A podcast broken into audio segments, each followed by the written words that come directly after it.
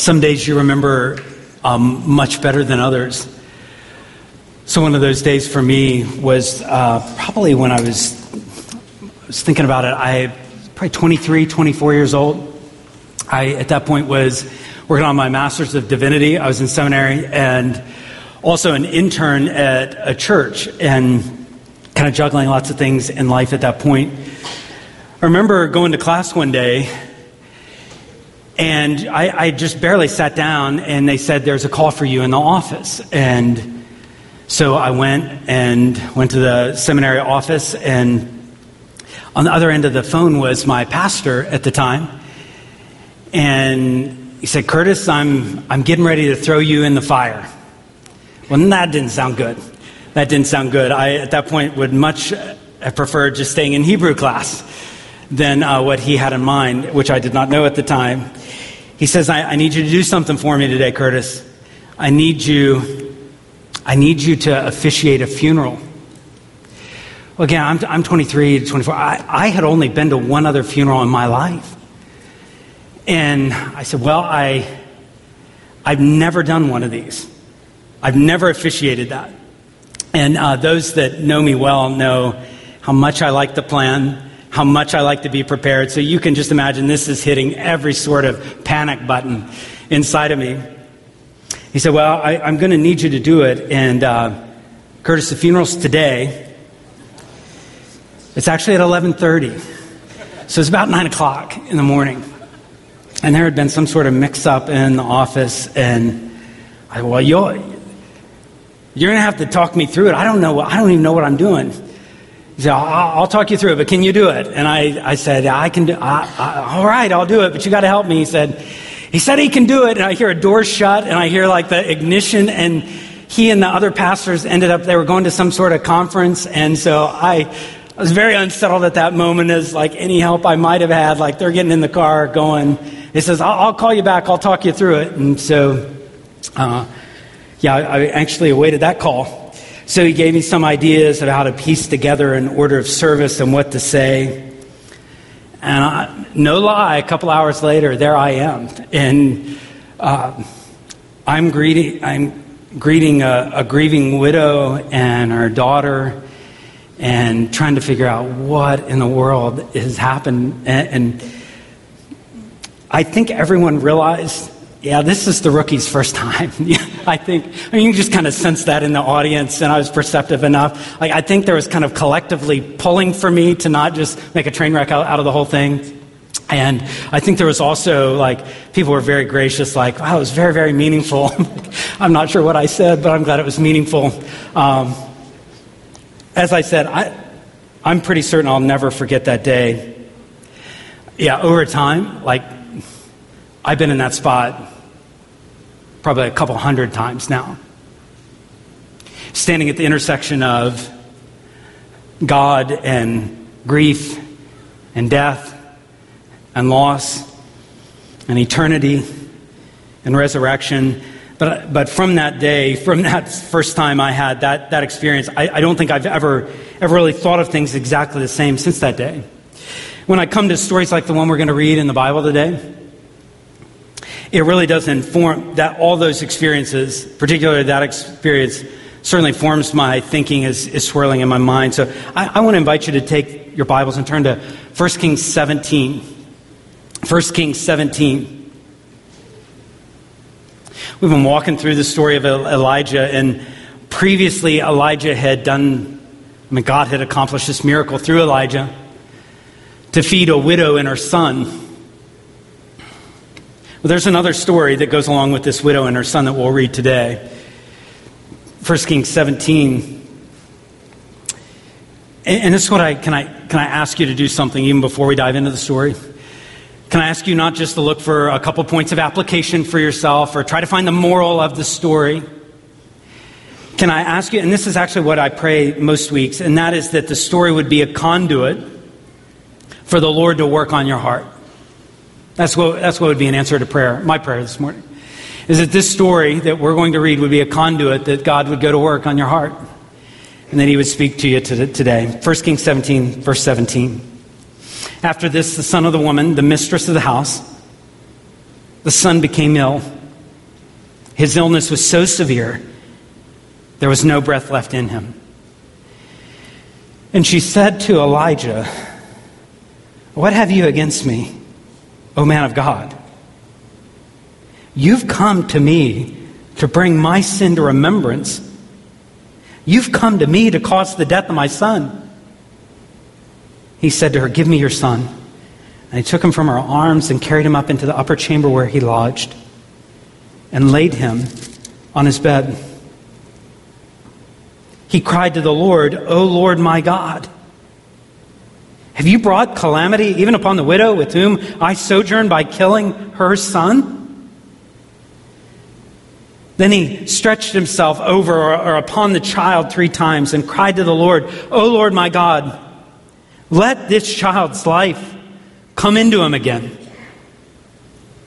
And the Lord listened to the voice of Elijah. And the life of the child came into him again, and he revived. And Elijah took the child and brought him down from the upper chamber into the house and delivered him to his mother. And Elijah said, See, your son lives. And the woman said to Elijah, Now I know. Now I know that you are a man of God, and that the word of the Lord in your mouth is truth. If you're going to understand this story, think right out of the gate, you're going to have to understand that God provides and God perplexes.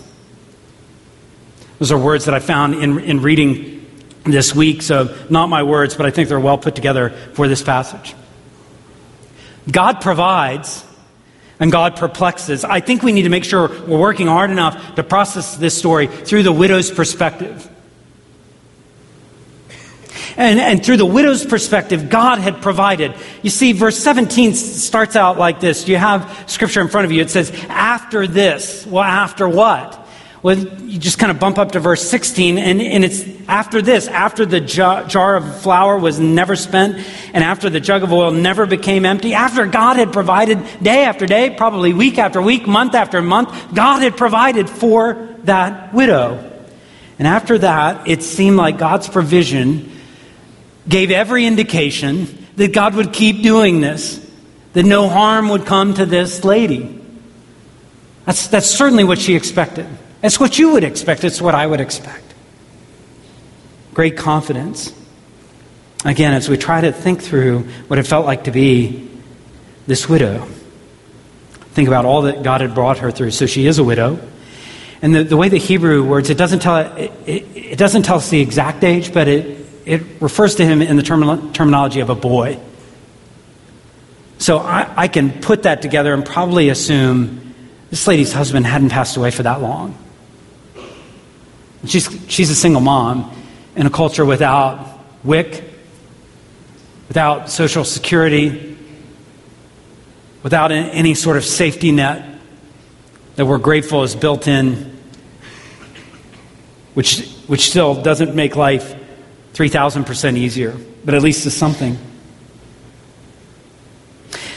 All she has at this point, when her husband dies, all she has humanly speaking, is, is that boy. For the present, that's all she has. This is what's going to wake her up in the morning. This is what's probably going to push her through many days. And not just the present, but the future. So if you think, like, what could stabilize her situation?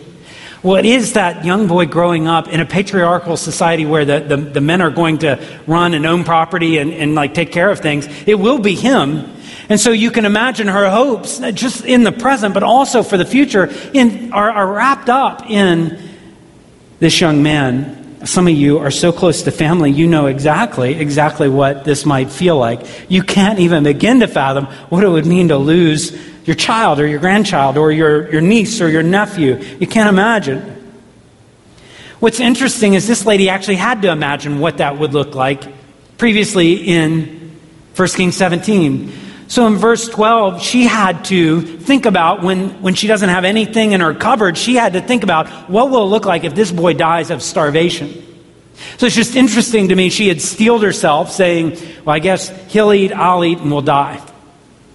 She had faced that once, but now she's having to face it again after having some measure of relief, after having seen God pro- provide for her on a regular basis. Now she has to face it again, and nothing could have prepared her for the morning her, her son got sick. Nothing could have prepared her for the afternoon when he just wasn't getting better. Nothing could have prepared her for those days. I mean, this is, this is so difficult. And, and in the end of verse 17 is he stops breathing when that happens. When you end up at the intersection of death and God and His power and His control, when you come to that intersection, you generally are going to come down, you're, you're going to go down a few different roads. And eventually, I mean, all we have to do is live long enough and we'll, we'll face some of these things and none are easy to walk down. We see the road that she went down. So, how does she process? How does she process God and the loss of her son? Well, this is how she puts it together. We have it in verse 18. She says to Elijah, What, what have you against me? And, and, and, you're bringing, is this why you've come just to bring my sin to remembrance so that may, may, maybe she's thinking, I, I, I knew it would catch up with me. Maybe it's some sin she had done in the past, or maybe she has a good grasp of we all are sinners. All of us fall short of God's glory. Her perspective when, when her world blows up is I knew this would happen. And she's bitter. She even takes a swipe at Elijah, like, why did, why did you have to come and then put me on God's radar? Because now he knows where I am, and look what he's done. Why'd you have to do that, Elijah? She has some defective theology, but before we just trounce on that, it is not that hard for you and I to put things together just like that. Sometimes we're, we're more formed by our idea of karma than we are God's Word.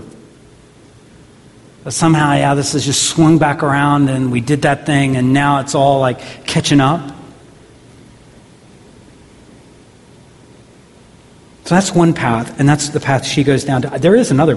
There's a, another path we could go down as well, and that is not so much saying, "God, I knew you'd finally catch up with me," but God, what are you doing? I've not done anything wrong. And that one's an easy, easy path to go down, isn't it?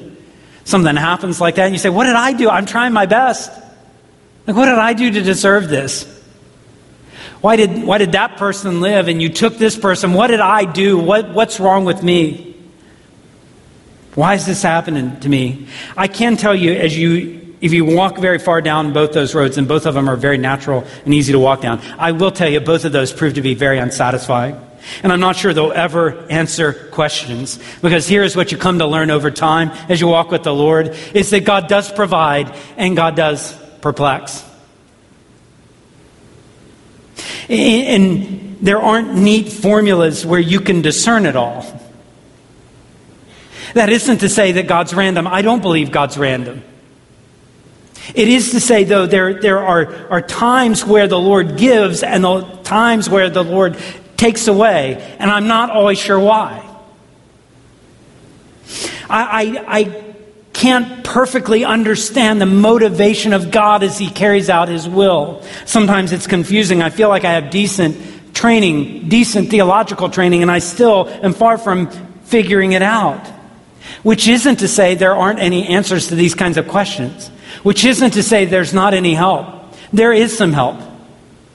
So, so I recognize when, when we are suffering and when we experience loss, I recognize the truth of 2 Corinthians 4 that that this light momentary affliction is preparing us for something far better. I understand that. And I do understand that in 1 Peter, where like the, the trial of your faith produces something so much stronger and so much better. I, I understand that. And I can appreciate that as Romans 8 talks about it, we live in a world that is just groaning and crying and, and saying, this can't be the way it was always meant to be. Surely not. And the whole creation groans and we groan as individuals. And God hears that. And I, I can understand how God would take a thorn in the flesh and, how he would say to Paul, I'm not removing it, but my grace is going to be sufficient. For my, my power, my strength is going to be shown in this weakness of yours.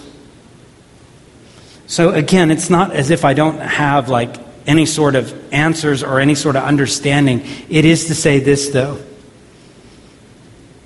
Even as I wrestle through those questions, I don't think there's ever a time where I just tie things up in a nice, neat bow and go, oh, well, that's how, oh, yeah, there it is. Not when it comes to these kinds of things.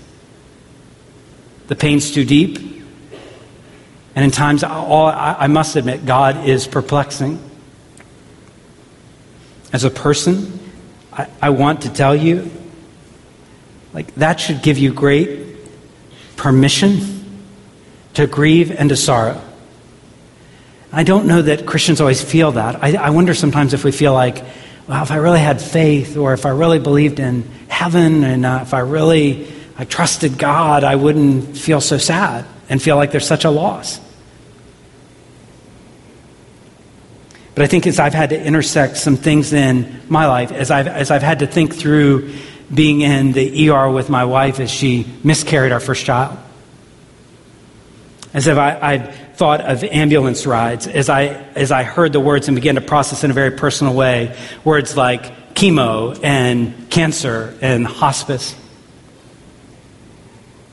As I got news driving down Red Mill Road and all I could do after getting the news and the phone was pull into a parking lot and just sob. The first time you walk into a sanctuary when you've experienced something like that, the first time you like begin to try to form words to pray and you know you're talking to God, all I can tell you is that you have permission to grieve and to sorrow. I think the Bible gives us that. I think it's a grace that we can do that and lament. I think as a pastor, I, I, want to tell you, I want our church to be a place where we don't run from that. Covered over with like a couple songs and a couple Bible verses, and see, it's all better now. As a, as a pastor, I want our church to be a place where we hang in there with friends, even when they're, they're, they're dealing with stuff for a long time, where we're familiar with not just some portions of Scripture, but we actually know some of the bitter Psalms, and we actually are familiar with Jeremiah, and we're familiar with Lamentations. And we're familiar with the book of Job, and we're familiar with Jesus' cry in, in the Garden of Gethsemane, where he is pouring out his heart. That we're, we're very familiar with those, and we know what it means to be joyful beyond comparison because of what Christ has done for us, and we know what it's like to sorrow because of sin and the deep pain that it causes. Do you feel the sorrow of this woman? Have you seen God provide for you, but also perplex you? This story, I think, can meet you in some important places. But as you keep reading, you read another picture. And that's the picture of Elijah. So, what does he do? This woman's brokenhearted. He seems like a man of action. He just, give me your son. That's all we have him saying. That's the only words. Give me your son. And he takes the son. And what happens as the story unfolds is something I, I I just would like for us to take a slight detour and think about a little bit. Because this story in the Bible, this story of this young son who dies, Elijah prays and he comes back to life. This story does what so many stories in the Bible make you do. It makes you handle some things and process some things. It, it, if we accept that the biblical authors, the writers of the books of the Bible, and by that, I mean the ones that God inspired, breathed out His words through these human authors. If we take them on the terms that they're given, then the authors present what, what happens in Scripture as fact, as truth. So it's not, it's not as if, well, there's this legend that went around, not the way you read Scripture. It's not presenting it that way. You have to distort an understanding if you're going to go that route or some allegory or some fable or some tall tale that maybe you see a little glimmer of something in. That's not the way Scripture presents it. It presents it that like these things happened. And at the same time, it presents these as true, but also says, and it's supernatural. And you couldn't go into a laboratory and reproduce it. It holds those things side by side again and again in Scripture. And if you want to do away with that, you're going to have a very, very thin Bible. Because so much of Scripture deals in, in the realm of this supernatural. And, and the, the biblical authors don't apologize or explain or try to equivocate. It just says, this happened. You can't read the Bible without making up your mind about that. What do you think about that? What do you think about the Bible presenting these things as true, but also saying there are things that happen supernaturally sometimes in the world? There are a lot of people in the world where they just have already ruled out any sort of supernatural thing. It just can't happen. I don't believe it. Well, why don't you believe it? Because it can't happen. Why can't it happen? I don't believe it. And you just kind of go around in a circle. It's a presupposition. You rule out it can't happen. So then you go to the Bible and go, I don't think it happened because I don't think these things can happen. Most of the world doesn't think like that, though. Most of history hasn't thought like that. That supernatural is, if you can't go and like check it out in a laboratory, then it, it really isn't true. Most of the world and most of history would be on the opposite side of that. I think God hardwired us to know there are things that we can't always explain. And there are certainly things like uh, love and bravery and loyalty and compassion and mercy that I don't think will ever be able to be dis- dissected by, like, yeah, it's a chemical reaction, nothing more. No, that, that's so unsatisfying. So we come to the Bible and, and we have to understand it's presenting this as truth and and it's supernatural. These things don't happen all the time, but in God's power, they can happen. So, with that detour, let's, let's come back to the text. Look at verse 20. This is what Elijah does. He's taken the boy upstairs and he cries out to the Lord. No spooky, abnormal thing, no magical chant or incantation, didn't mix up a potion. We're not in Harry Potter world. We're not in Disney princess world. What does Elijah do? You tell me what he does in verse 20. He cries out to the Lord. He prays. He's not a superhero. He's praised. We have, a, we have a, a man crying out to God. And remember that James said that Elijah was as human as we are. And this is what we're designed to do. God designed humans to pray. God has designed humans to pray. The fact that we need to pray, if, if I could put it this way, it's a feature, not a bug. This is, this is what we were made to do. It's depend on the Lord and talk to Him.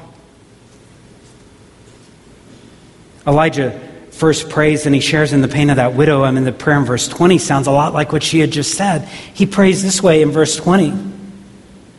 He says, O Lord my God, have you brought calamity even upon the widow with whom I sojourn by killing her son? That sounds like exactly like what she had just prayed. You know what that tells me? Elijah had taken her grief and had, had walked side by side enough with her to, to process that from her lens. Like, this is what it feels like, Lord. And so he verbalizes a prayer that she is, she's probably making as well, grieving and hurting says he stretches out three times. It's some sort of ancient prophetic ritual. And then he prays again. Did you notice that in verse 21? And this is his prayer. It's different than the first prayer. So he cries out to the Lord, Oh Lord my God, let this child's life come into him again. And what are the first few words of verse 22? And the Lord listened. Elijah didn't have a, a potion or an incantation he prayed. The stories in the Bible aren't meant to be 100% personal guarantees that God will do the exact same thing He did there in every situation. There are stories in the Bible that remind us that all prayers aren't answered in the same way. So, the book of Ruth tells us about Naomi, whose husband and sons died. I'm sure she prayed, and they died we read of the prayer that David prayed for his unborn child, conceived with Bathsheba. God didn't answer that prayer in the same way. No miraculous resur- resurrection. Uh, we, we could think of Rachel who died in childbirth. I'm sure Jacob was praying that would not happen. God doesn't always answer things the exact same way. We've got to be careful that we don't think of prayer as some sort of game. I have a friend who, for this purpose, will remain nameless, but he knows exactly, you know, that claw game that is in restaurants and like amusement parks where you go and it drops and yeah, yeah, most of us never can get anything out of that. My friend, on the other hand, every single time. Coins in, he knows how to work those levers, gets it. What do you know? It happens every time. Yeah, prayer's not like that. Throw a few coins in, the levers of prayer just right, you say this thing just right, just like, ah, just like Elijah prayed, and then it, it, it's not like that. God's not a vending machine. Get some miracle out of the deal. But God is this God is a God who is working according to his will and for our good. It's a God who cares deeply about our grief. Said he's near to the brokenhearted and save the, saves those who are crushed in spirit says that the righteous cry and the Lord hears them and delivers them.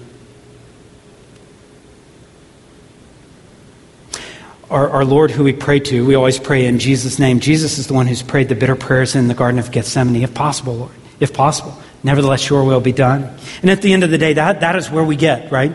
At our best, we get, Lord, not my will, but yours be done. And we have utter confidence that He can do it and He will do whatever is best.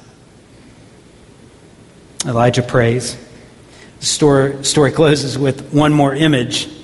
Got a widow crying, and Elijah praying. And then there's that, that final image of a son who comes back to life. Verse 22 The Lord listened, and the life of the child came into him again, and he revived. And Elijah t- takes the child, brings him down, and Elijah says, See, your son lives. Again, man, a few words. Your son's alive. Your son's alive. When I read this story, I understand that God promises and perplexes, and I understand that He's designed us to pray, but I also know in this story I see God meets us at the point of life and death. God doesn't like remove Himself from those places, God meets us at the point of life and death. That's important for us to realize because the whole story of the Old Testament, beginning with Adam in Genesis 3, is actually a story of death. It's interesting when you're reading through the Bible, you come to whole chapters where this person was born, fathered this person, he died. This person was born, fathered children, he died. Lived X amount of years. This person lived, died, lived X amount of years. This person, whole chapters reminding us this person died, this person died, this person died. It's, it's, it's written all over the Bible. Death is very real. It's never portrayed as a friend, always an enemy. And even when, like, you know it's time, sometimes you know it's time, this person be done with their earthly life, it still is gut wrenching.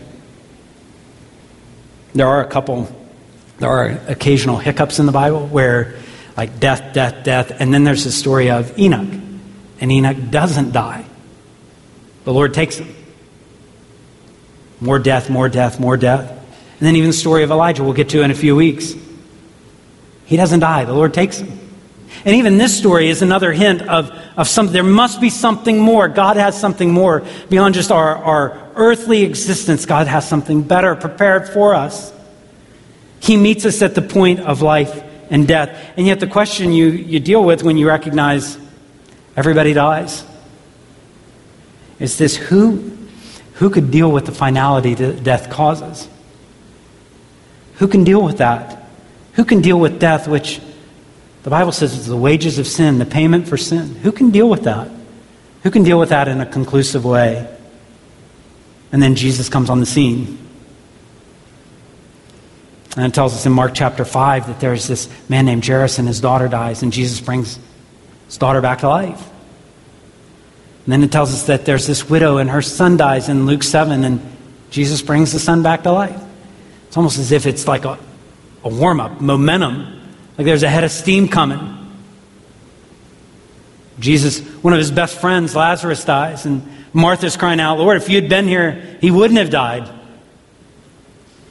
And you begin to see in the ministry of Jesus, okay, this person is going to do something about this problem that every single human being has, and that problem is death. Jesus is going to do something about it. He's going to come right at the intersection of life and death and grief and God and, and pain and eternity and, and heaven and resurrection. He's going to go right at the center of that. He's going to be right at the core of it. That's why Jesus would say something like this in John 11 to Martha. Jesus said to her, I am the resurrection. And notice these words I am the resurrection and the life. Whoever believes in me, though he die, yet shall he live. Either Jesus is arrogant or mistaken, or he has something to offer here. Everyone who lives and believes in me will never die. And he puts Martha on the spot. He puts us on the spot. Do you believe this? Do you believe he's at the intersection of life and death? Do you believe that your faith in him will make all the difference? When it comes time for your life to be over. Jesus didn't just deal with death kind of as a kind of in an external way without getting his hands too dirty. Jesus goes into the heart of death. As a matter of fact, Hebrews words it this way Hebrews chapter 2, it says, We see him, that's Jesus, we see him who for a little while was made lower than the angels still crowned with glory and honor because of the suffering of death, so that by the grace of God he might do what, church? He might taste death, not as a, a random passerby, but he would get in the middle of it and experience. He might taste death for everyone. It was fitting that he, for whom and by whom all things exist, in bringing many sons to glory, should make the founder of their salvation perfect through suffering. Jesus tasted death. And it's not all about Jesus' death, because again, he stands at the crossroads of, crossroads of death and life. And in Acts 2 says it this way this Jesus, this is Peter preaching, this Jesus, delivered up according to the definite plan and foreknowledge of God, you crucified and killed. You ended his life. But God raised him up, loosing the pangs of death because it was not possible for him to be held by it. So he who tasted death, God has loosened all of that, and now he's conquered it. He stands over it. He stands victorious in it all. That's why Revelation 1 says it this way When I saw Jesus, John saying this, I fell at his feet as though I were dead. But he laid his right hand on me, saying, Fear not, I am the first and the last and the living one. I died, and behold, I am alive forevermore, and I have the keys of death and Hades. Jesus holds all authority over death, and now, now he opens up life. Yeah, I've lost count how many funerals that I've done, many, most for believers. And as grieving as those days are, I know the one who holds the keys to death and the grave, who's alive forevermore. We sing about it.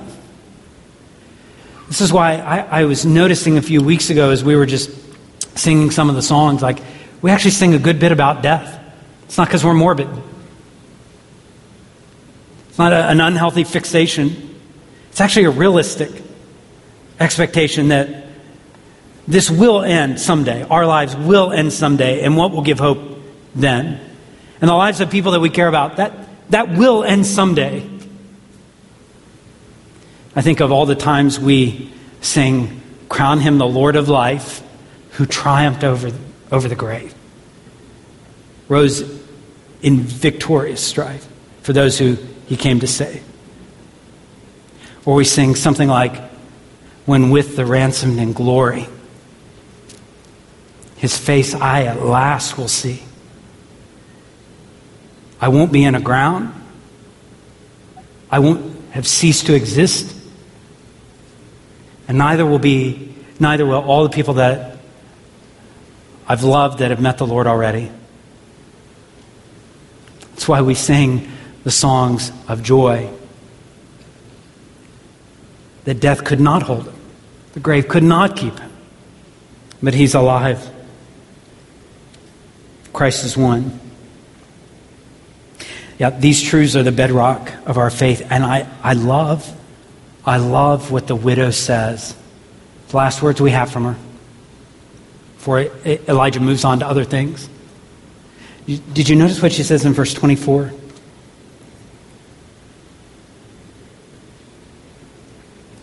She says, Now I know that you're a man of God, and that the word of the Lord in your mouth is truth. She's had God provide for her, she's had God perplex her. She's heard the cries of Elijah in prayer, and now God has met her.